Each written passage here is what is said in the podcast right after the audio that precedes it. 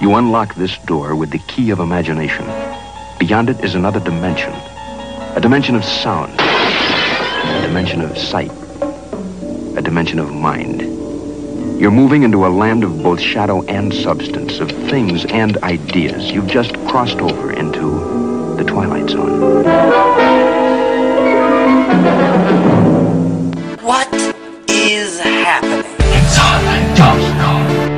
You're listening to the AME Radio Show.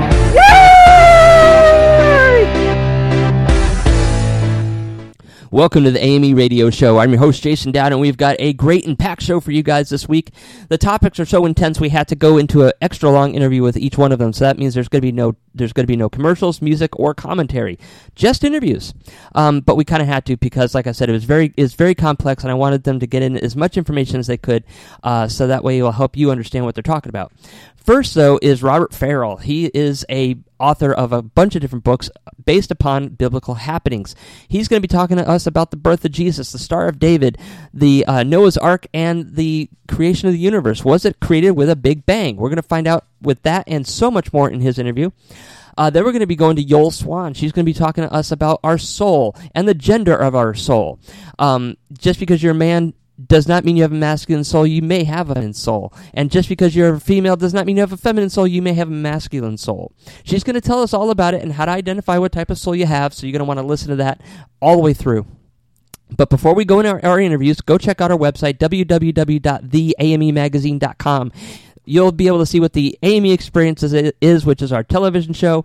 It is our uh, magazine and our radio show. See all of it anytime you want. Our newest television show just posted with Red Calling. It's got the Gamble Plantation and the Clearwater Pier 60 Sugar Sand Festival. So you're going to want to see all of that. Uh, just go there right now. It's posted.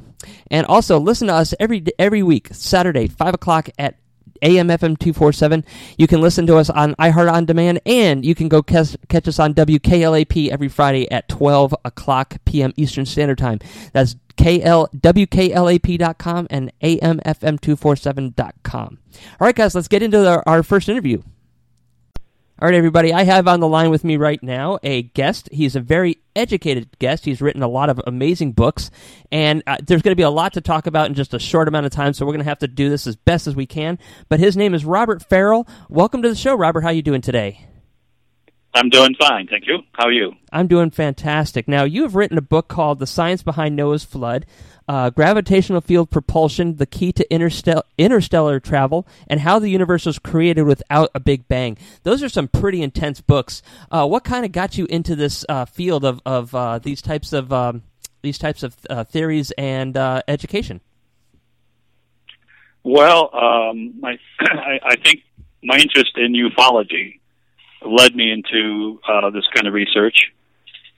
Um, I actually started writing science fiction first. I have a series called the Alien Log series, and um, that I began writing ten years ago. And, and the research that I did, I did into that kind of led me in these various directions. Uh, as far as Noah's flood, um, that I got into that as, as a result of reading some of Zecharia Sitchin's books, in particular, The Twelfth Planet.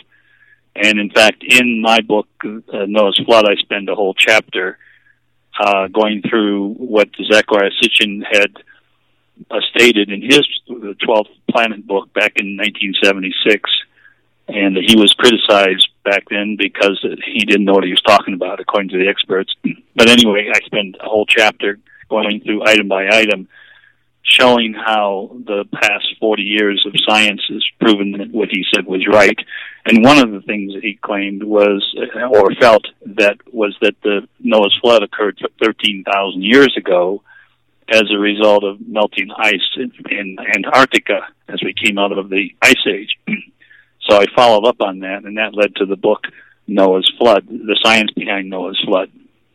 Um, so that's how I got into that book. Um, I have a book called uh, The Science Behind Alien Encounters, which is nonfiction, and that was just a um, my attempt to explain to the layperson, someone who probably wouldn't even really have much interest in UFOs because they had heard that they do these things that just can't be done. It's just magic. So I go through item by item of these various um, uh, things that people see them do and explain using science that anyone probably who graduated from high school would have. Um, you know, explain how they make 90 degree turns and and accelerate at 100 Gs without uh, killing the occupants. And basically, that is um, because they use gravitational field propulsion.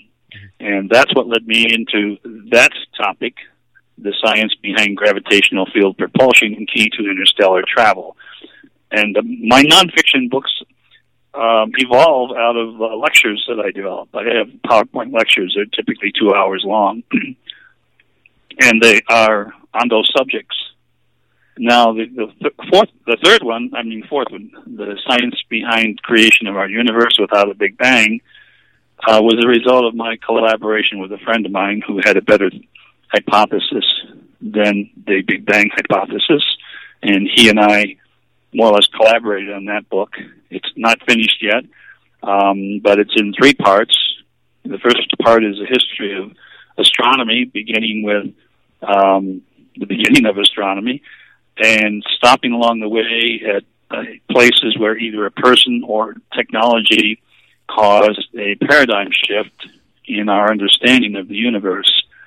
That, and then uh, part two is a, a uh, explanation of the Big Bang hypothesis and how it evolved and the problems with it. Part three is the presentation of a better hypothesis for how the universe created without a Big Bang. So these things kind of evolved out of my interest primarily in uh, uh, UFOs or ufology. Well, UFOs have always fascinated me because I, I've always wondered do they exist, do they not exist? I know that we have probably enough information to say that they do, or it's at least probable that they do. Um, but it just, they also freak me out because of the fact that they're able to come down, they're able to do so much to you, and you don't know if some people said that they, they have these chips inside of them, they don't even know how it got there. So, you know, it's amazing that the, the, there is a possibility of another life form out there that can come and interact with us. Oh, that's true. Actually, uh, many years ago, and I don't remember how long ago, maybe 30 years ago, um, it was it, it just became obvious to me that there had to be other life in the universe just by sheer numbers of of stars. And uh, in the past 30 years, we've learned that uh, there are just about almost for every star, there's probably a planet, and there are a number of stars and planets that would be inhabitable zones that could support life. And because our star is, which is a typical star, is is only about halfway through its life, that would mean that there are a lot of stars that are maybe a billion years or two billion years older than our star and would have planets and life forms that could be millions of years more advanced than us and would have the technology to travel into space. We're on the verge of that ourselves. I mean, we already have gone into the space, but we're just put the chemical rockets. Um, once we uh, evolve this gravitational field propulsion, which is what UFOs use, uh, it opens the door to interstellar travel because we can accelerate at uh, hundreds of Gs a G being like on Earth, you're, when you walk around on Earth, you're you're exposed to one G. That's what holds you to the planet. So imagine a hundred Gs would make you weigh a hundred times as much. A thousand Gs would make you weigh a thousand times as much. So, but if you could accelerate for for an extended period of time at 100 Gs, you could get to the moon in 20 minutes. You could get to Mars in 12 hours and Jupiter in 18 hours. And then you could keep right on going and go outside our solar system. And the, what kicks in at, at this point is because you're traveling at such high velocities now, you're approaching the speed of light. Um, there's this thing called time dilation.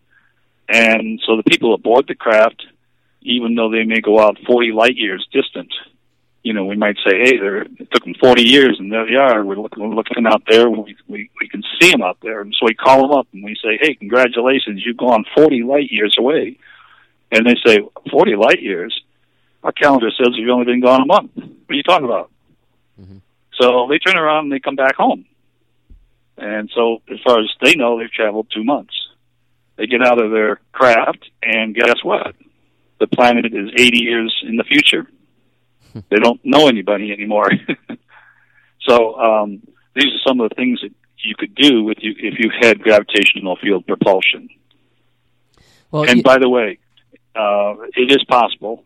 And in my lecture and in the book, uh, the book isn't out yet either, but the lecture lecture has been ongoing for a couple of years now.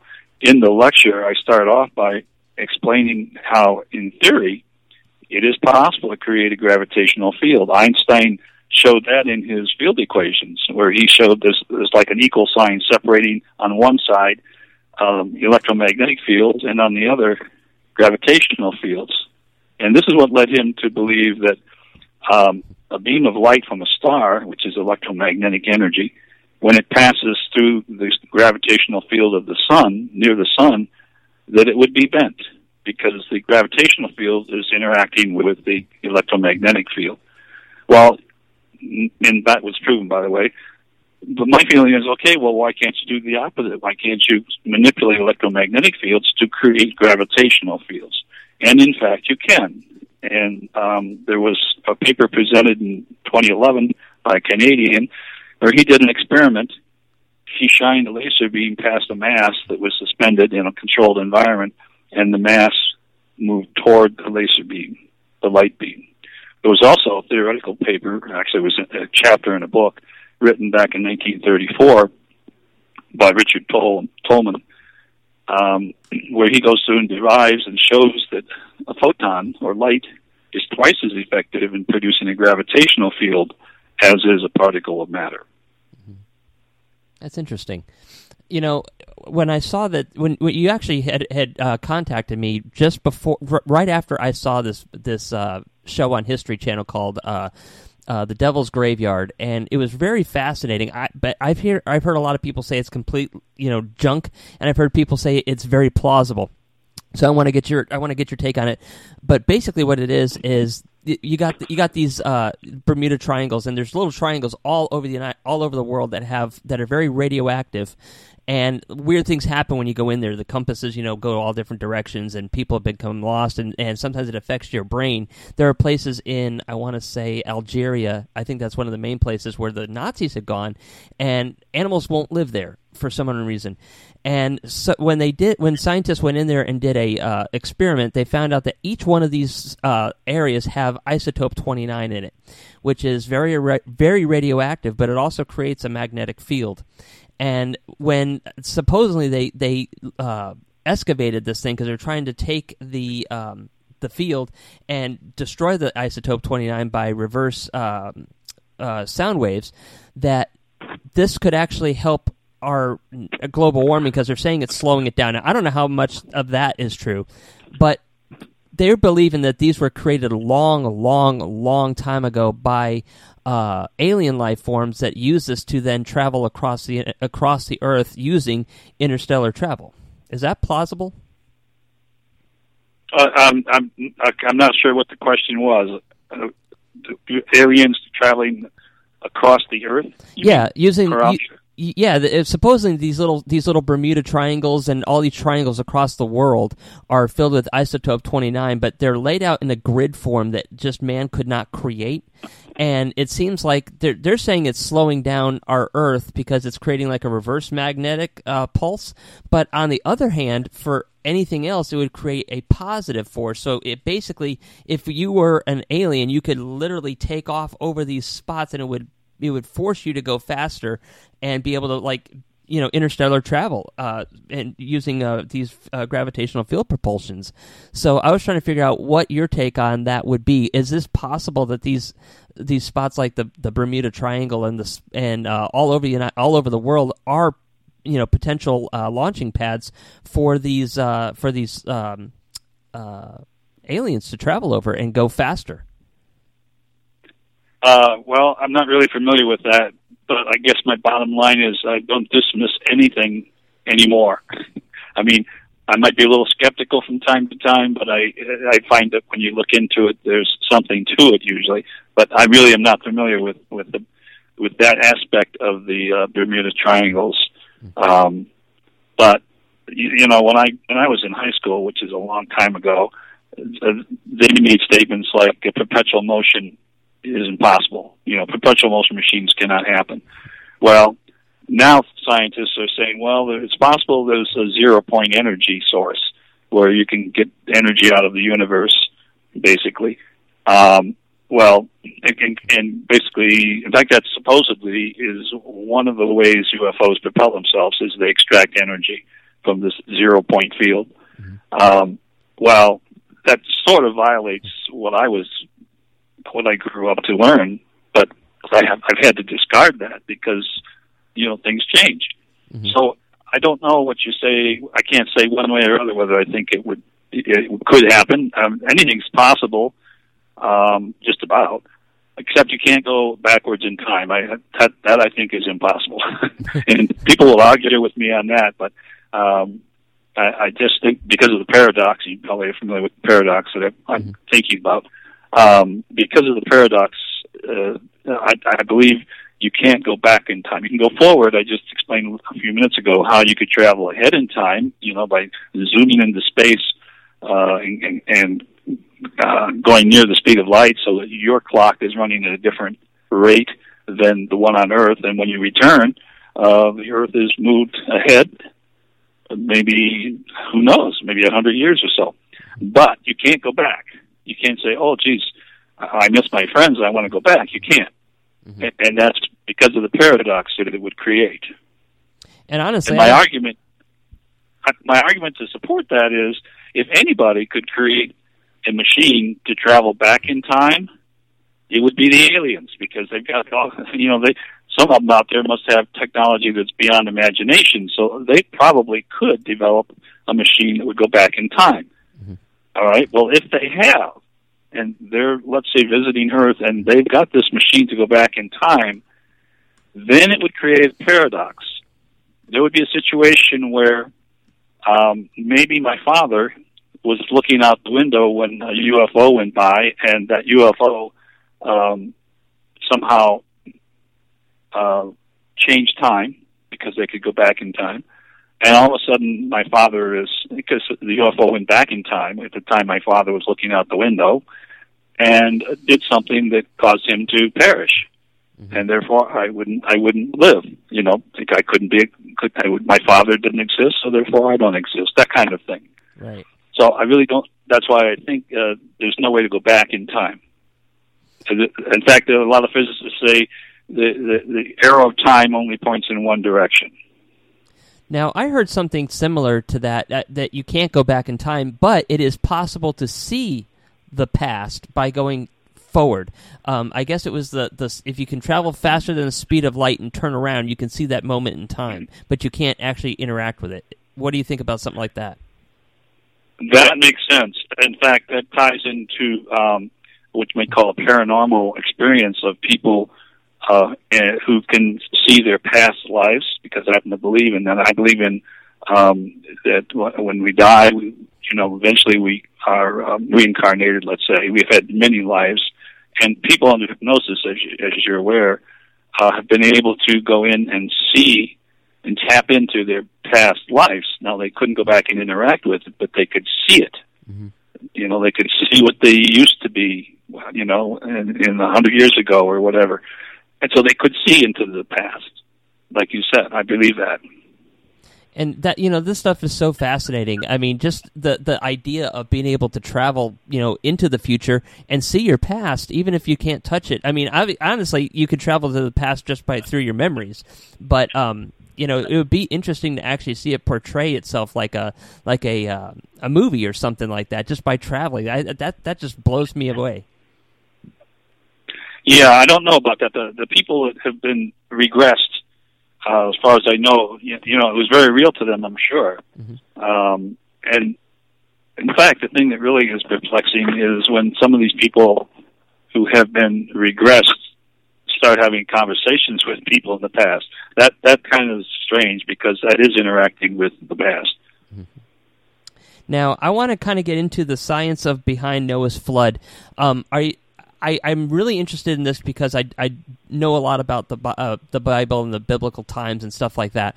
Now, you're saying that I think you said it happened about thirteen thousand years ago. Would that have been at the time of Noah, or is that just um, at the time of um, uh, where something happened in, in life and it just it just happened and they're just calling it Noah's flood?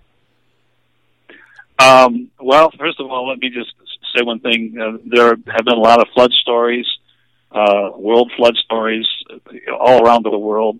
Uh, Noah's flood story, in my opinion, um, was confined to the Mesopotamian uh, region, mm-hmm. and Noah Noah was basically a Sumerian, uh, an ancient Sumerian, mm-hmm. and he lived he lived according to my hypothesis, which I basically I, I can't take credit for all of it because I built upon um, Zecharia, the late Zecharia Sitchin's idea of uh, this thing being the result of, of a mega tsunami created by by ice sheets collapsing in Antarctica.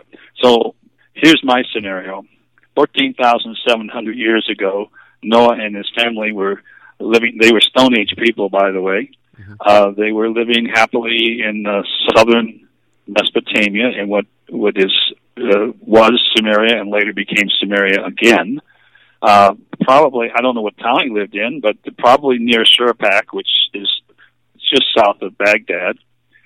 And and I base that on some of the legends, like uh, the um, Atrahasis legend and the Epic of Gilgamesh, uh, uh, Gilgamesh legend, and uh, and also the Old Testament the flood story, Noah's flood story. They're all the same story. They evolved and, and they have a little different uh, take on them, but basically, um, they when you look at them, it's the same story. The oldest one is is a story of uh, Zusandra, and not much, not many pieces of the tablet are, are left of that. So it's it's it's a little um, unclear exactly, other than the fact that Zusandra was a king in Shurpak before the flood before the flood.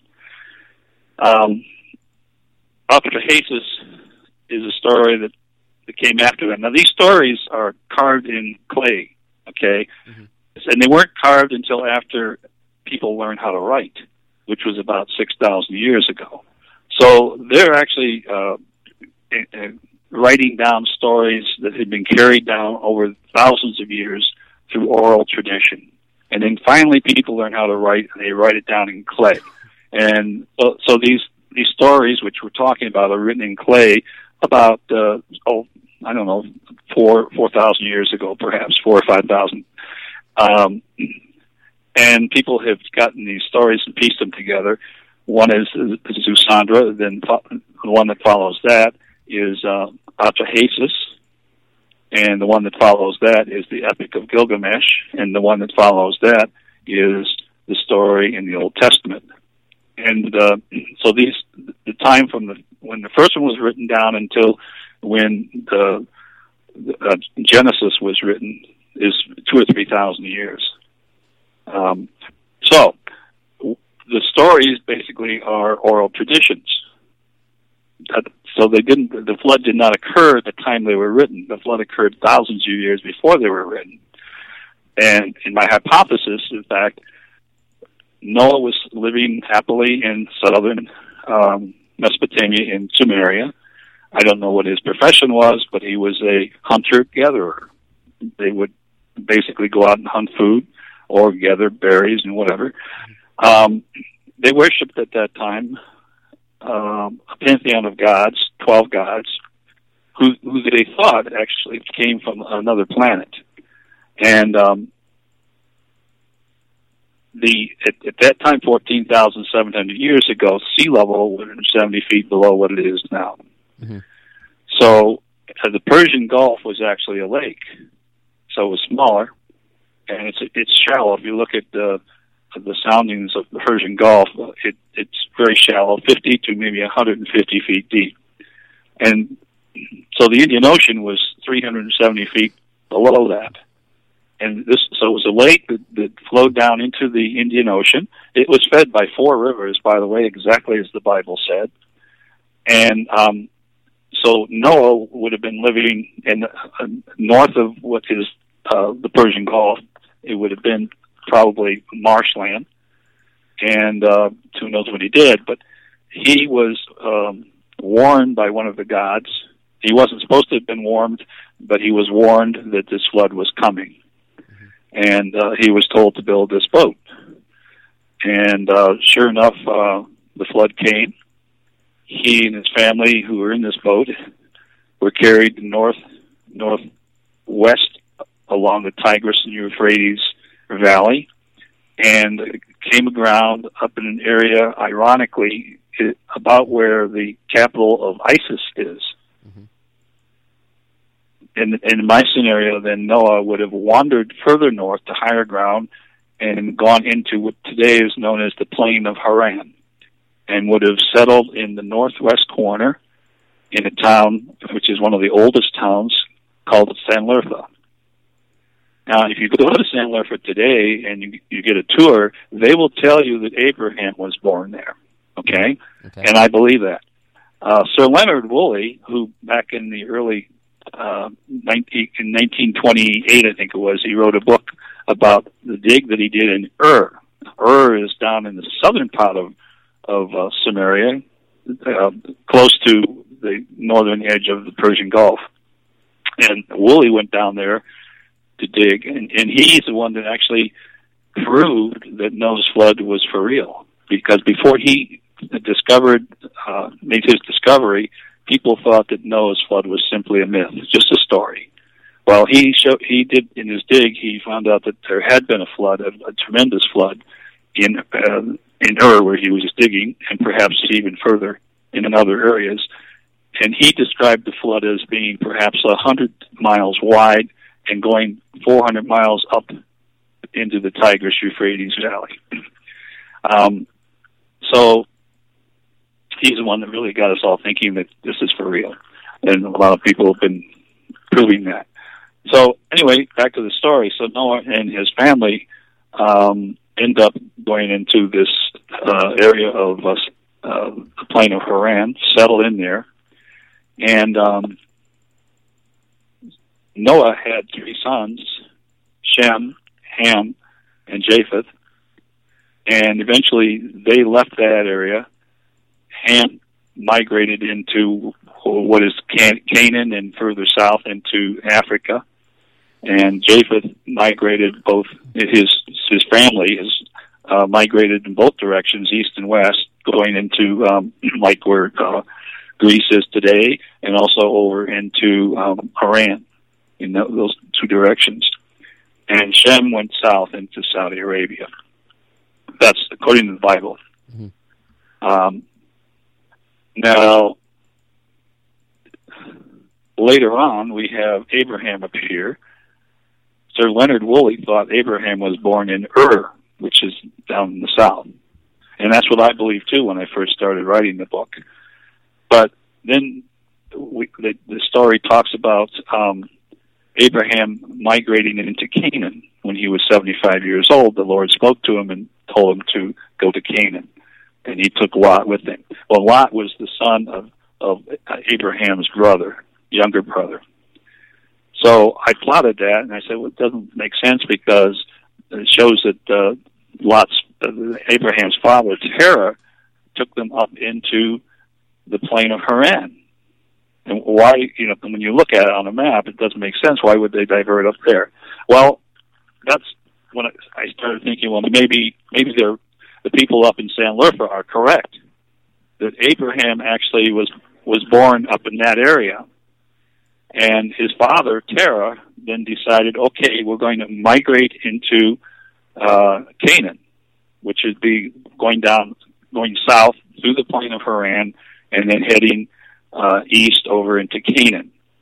Why they, why they were going to do that, I don't know, other than the fact that maybe by that time, because we're not talking uh, uh, hundreds of years later, by that time, maybe Ham and his descendants had discovered that fishing is nice. You know, you got the uh, Mediterranean and everything, and uh, life is good. And maybe that's why um, Terah, Abraham's father, was going to take the whole family and go to Canaan.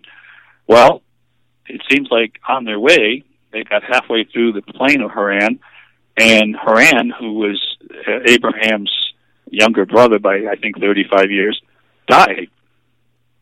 Well, Terah decided to stay right there. He wasn't going to go any further, and he lived out his life there in Haran, which is in the plain of Haran. And so did Abraham stay there until he was 75, and then he took uh, Haran's brother, I mean, uh, son, Lot, and went on to to go into um, Canaan. So that that all fits with the Bible, and it makes sense. The other thing that makes sense is I found a map that plots the um, the territory that was basically settled by Ham's people, and and also the territory by Shem and the territory by Japheth, and they were colored. And they colored them different colors, and they intersected one location, and that location is is at a point right now where it's called Gobekli Tepe. Gobekli Tepe is a recent, by recent I mean in the last 20 years, a recent dig where they have discovered the oldest temple on the planet. It overlooks the plain of Haran. It's dated now. They they it's it's a series of circles, stone circles, that are are um, religious centers, and they've uncovered th- four of them so far. And using ground penetrating radar, they know there are 16 more underneath.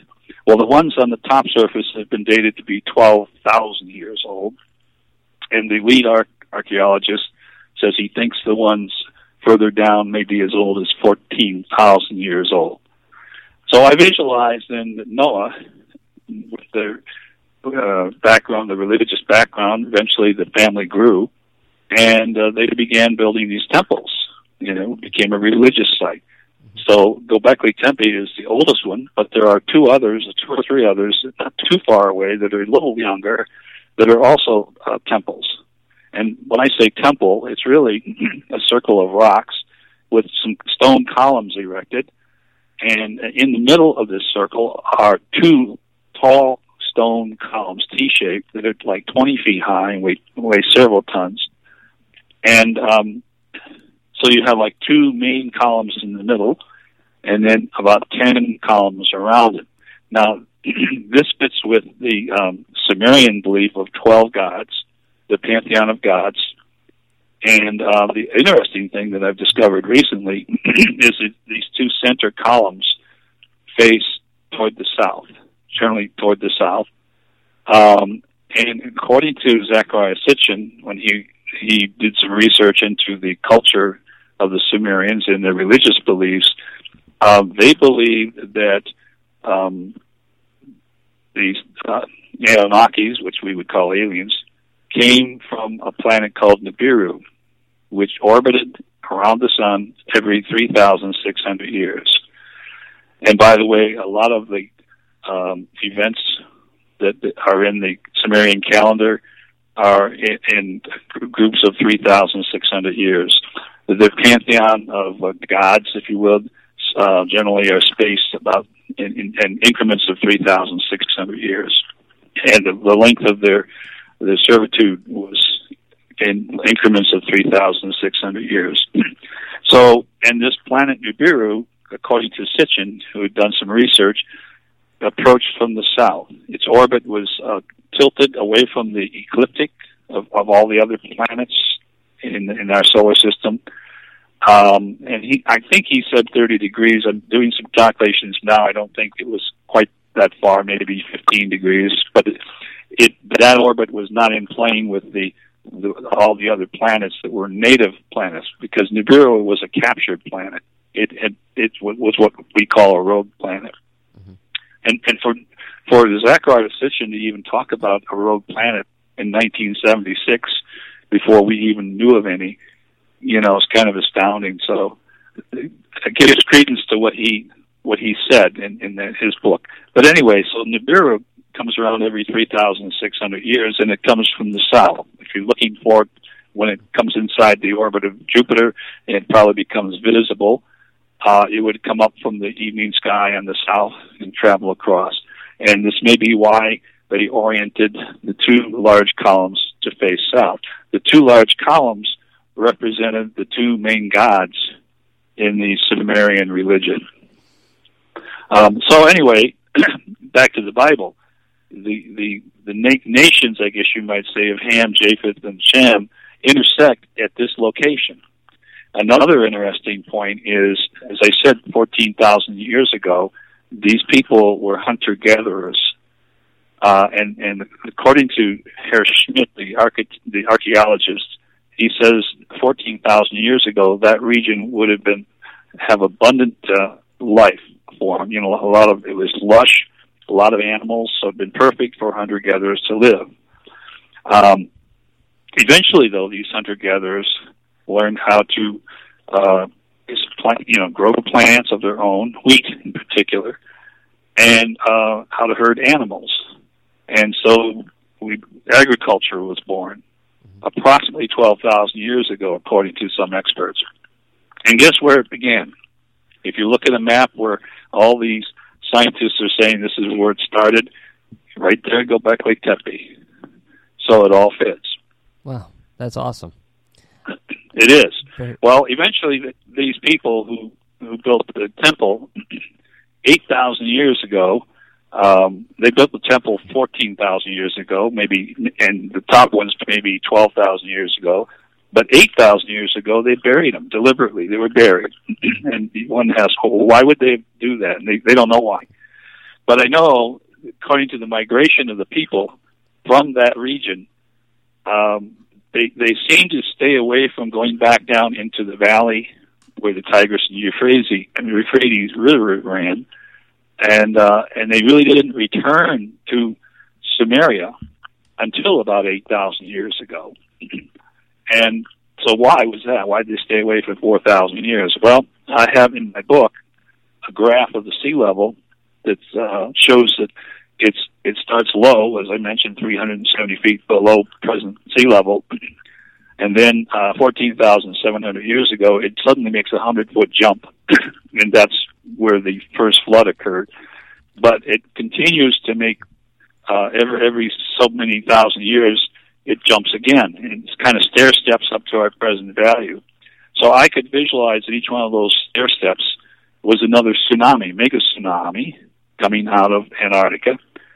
And people knew that it was unstable in those lower levels, and that's why they avoided it until finally, about eight or nine thousand years ago, it stabilized near where the sea level is today, and they returned to that region.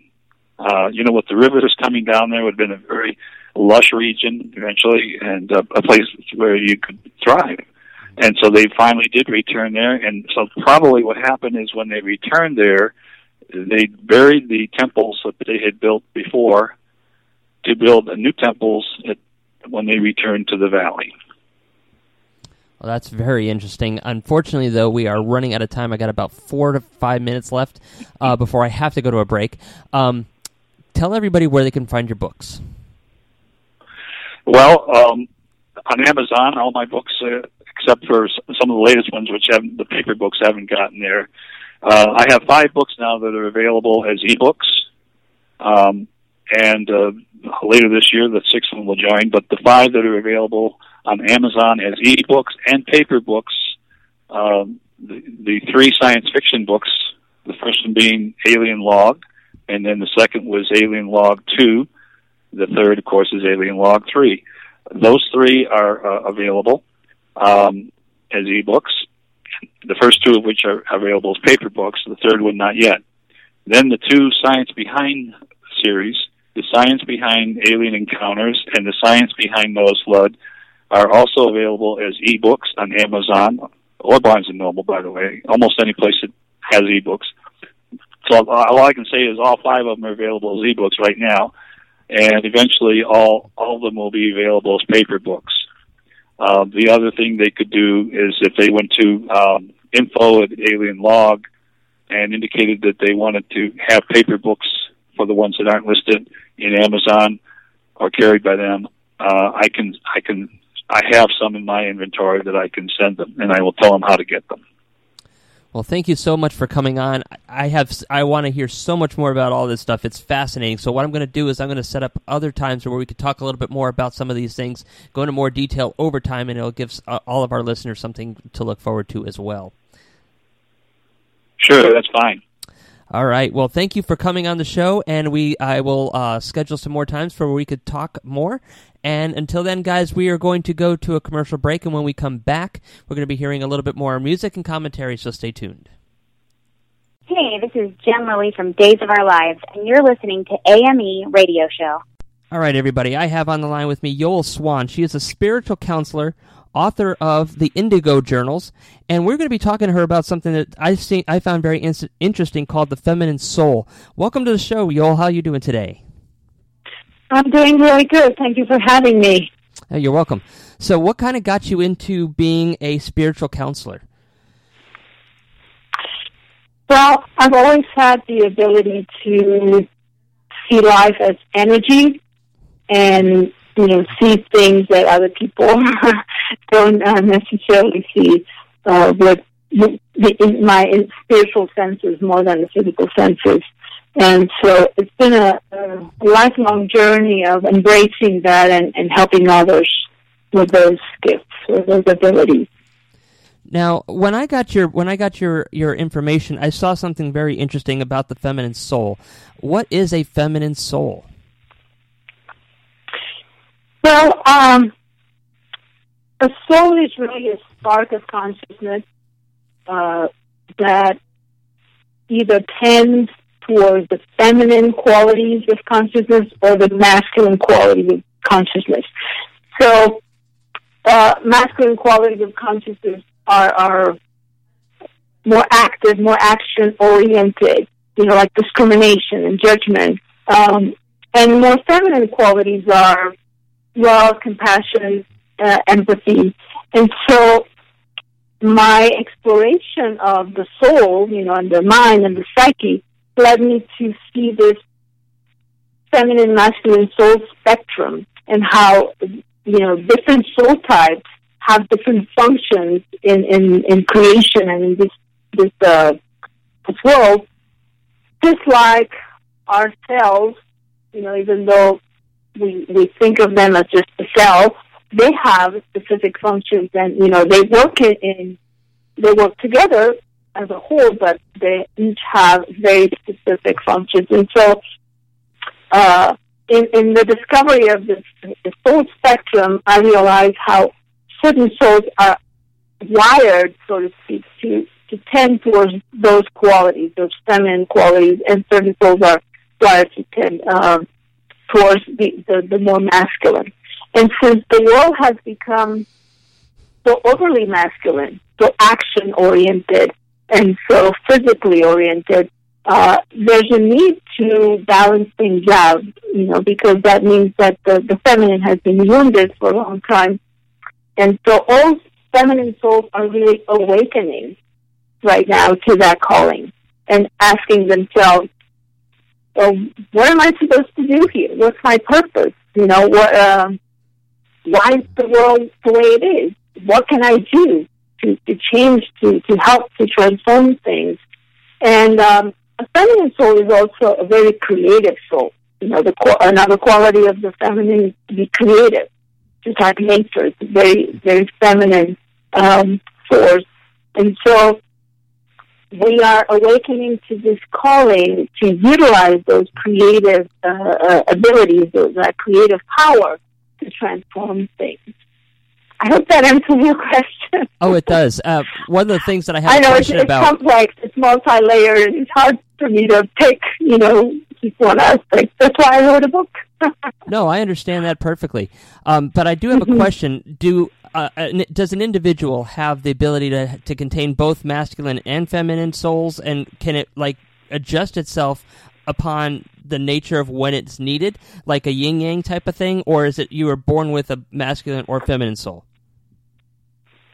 Well, uh, the soul itself is either predominantly masculine or predominantly feminine, but it's composed of uh, different layers of energy that are both feminine and masculine. So we each have feminine and masculine qualities, but at the core of, of our soul, we're going to have a predominant tendency towards one or the other. And uh, so there, there are souls that are always going to be more active, more action oriented, and, and, and souls that are going to be more receptive, you know, like feminine souls. But that doesn't mean that we have to just be passive. Uh, it, it really means that we have to integrate both. You know, the feminine needs to learn from the masculine, and the masculine needs to learn from the feminine, and integrate those because uh, the the level of consciousness that we want to attain ultimately is that perfect balance of feminine and masculine that we call enlightenment or liberation, you know, or, or the attainment of, of a of a much higher uh, consciousness. But the soul itself has different layers of energy that are feminine and masculine. Let me let me explain. Um, the mind has very masculine qualities. The emotional layer, you know, very feminine qualities. We, we feel things. We, we are sensitive. Uh, the the physical body has both masculine and feminine.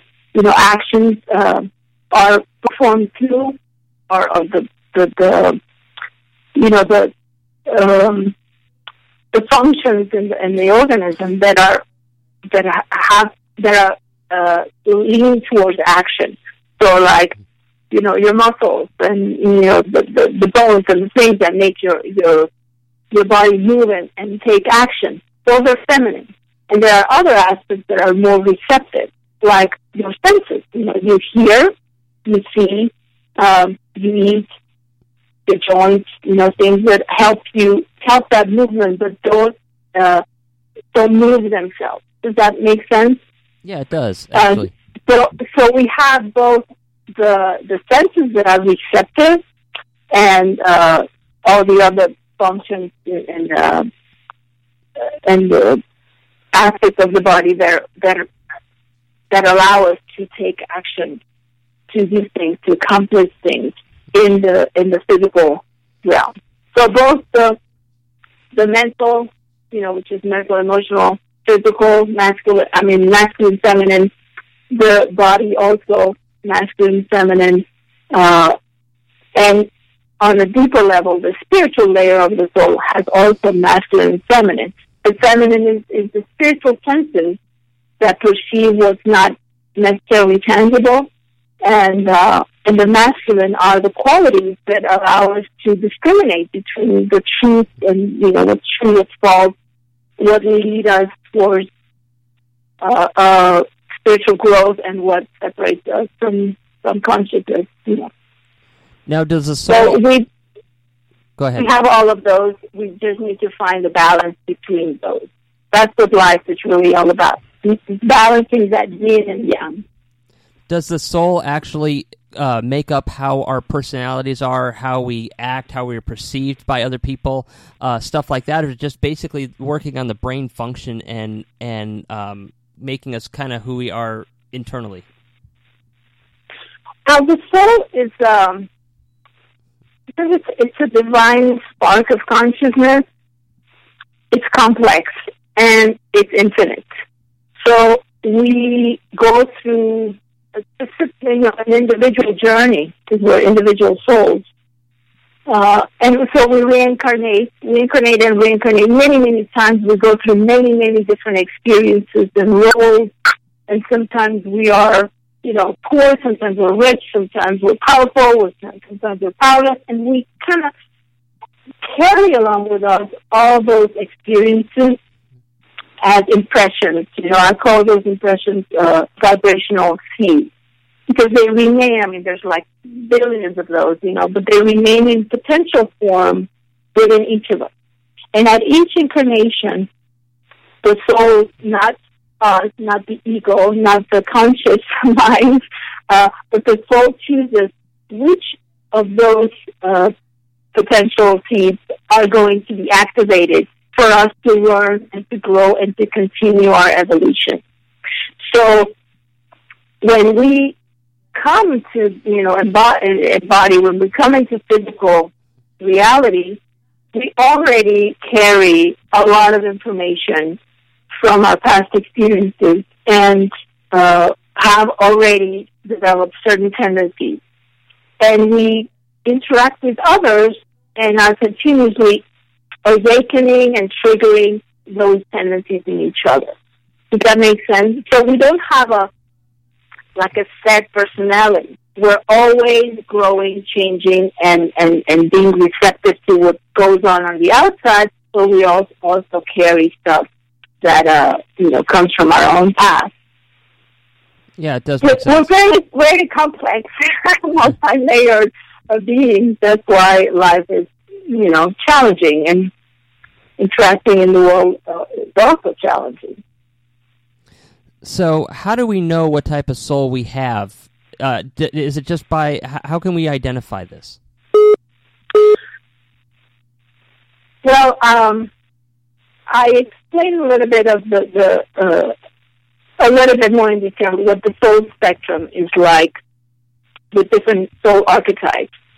But basically, it's what you recognize in yourself uh, from when, when you were a very young child.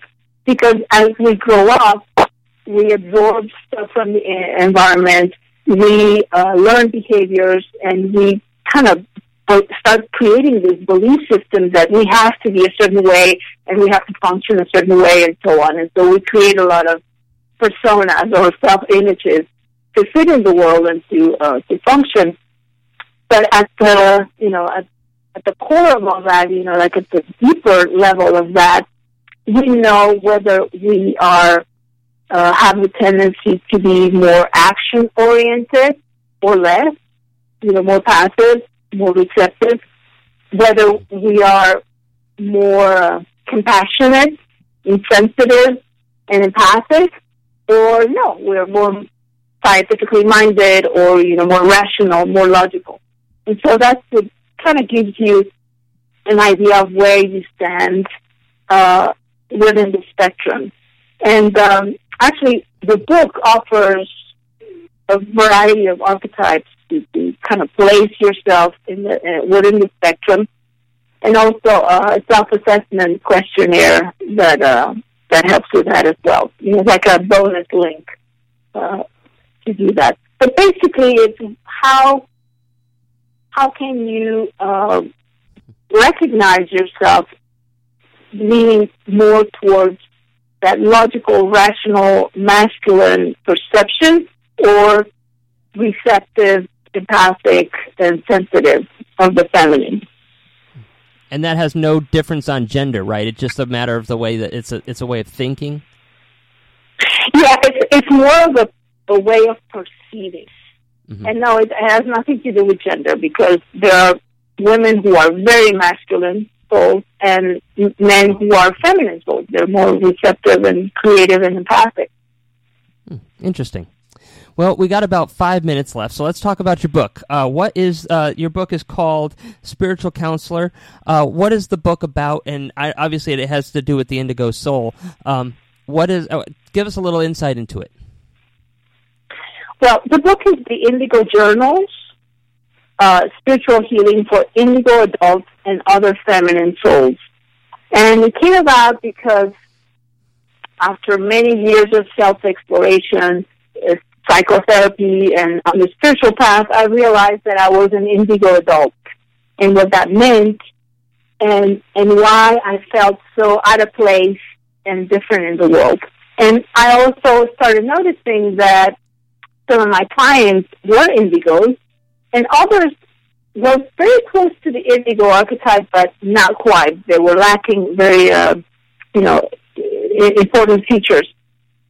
And so that led me to the exploration of the feminine soul and to recognizing that, I mean, how wounded the feminine is on the planet and how it needs to be healed and restored to find balance, you know, because the world is really um, has become very destructive, and so uh, I was just kind of prompted to write this book, write my experience. The part of the book is, is sharing my journey, my journey of discovery, and then um, and also what it means to be indigo. What is an indigo archetype? What is a feminine soul? Uh, why do we need healing? Where what are we doing here?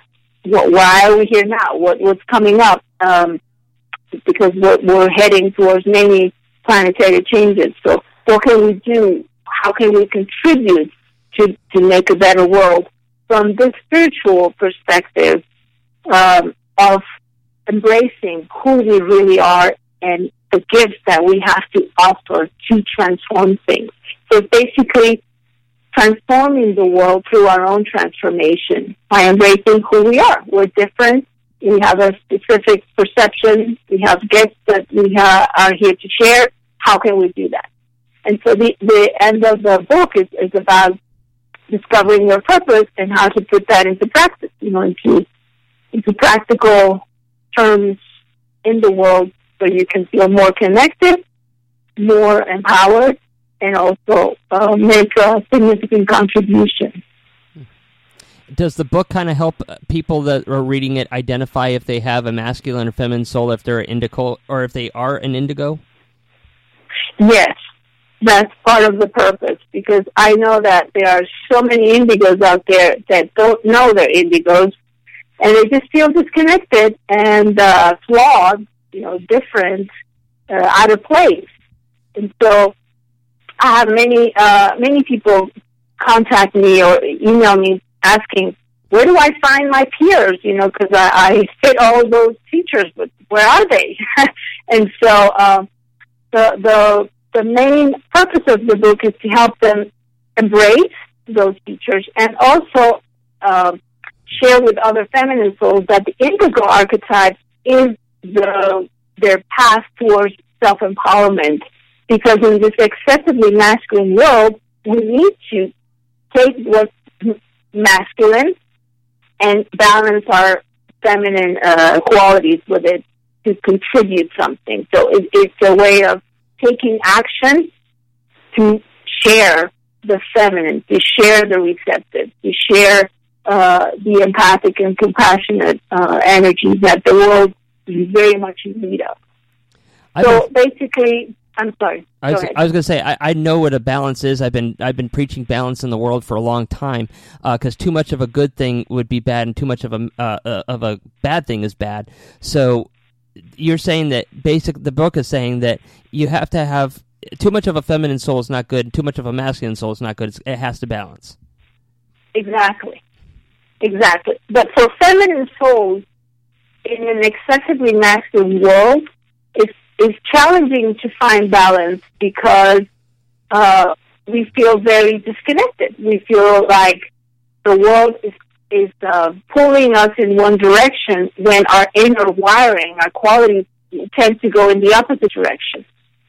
And that's why so many people have anxiety, depression, all sorts of things because they feel like, you know, they're in short circuit, so to speak, energies, uh, energetically speaking. And so how to find that balance uh, requires, you know, a path, a process of healing where we integrate those aspects and we develop the aspects that we are missing, like self-discipline and creative focus. You know, we're very creative, but we lack the discipline and the focus to bring that into reality. The masculine is more disciplined, uh, but it lacks the other aspect, which is to be more receptive and sensitive uh, and, and empathic. So it's in that process of integration that we connect to who we truly are, you know, our true sense of self, uh, our soul, and also transform the world. Very interesting. Very interesting indeed. Well, we got about a minute and a half left, so how can people find your books and read more about it and also contact you in case they have questions? Well, uh, they can learn more about it at theindigojournal.com. Um, they can contact me either through that site or my uh, main business site, which is soulguidedcoach.com. And the and the book is available on Amazon, both in print and as an ebook. All right. Well, thank you so much for coming on and sharing this. I've learned a lot. It's quite it's uh, it's uh, fascinating actually. Um, I wish you all the best, and I hope people go out there and check out this book and find out a little bit more about themselves. Yes, thank you so much for having me here. I really appreciate the opportunity, and uh, and I hope uh, all of you guys learn and learn and, and read the book and learn from it. If you have any questions, just you know look me up. I'm I'm very open to answering any questions about the book, the indigos, anything. All right. Well, thank you so much. And uh, guys, we're going to go to a commercial break, and when we come back, we're going to be hearing more music, interviews, and commentary. So stay tuned. That's the end? We're done. Calm down, people. Calm down. Okay? That's it.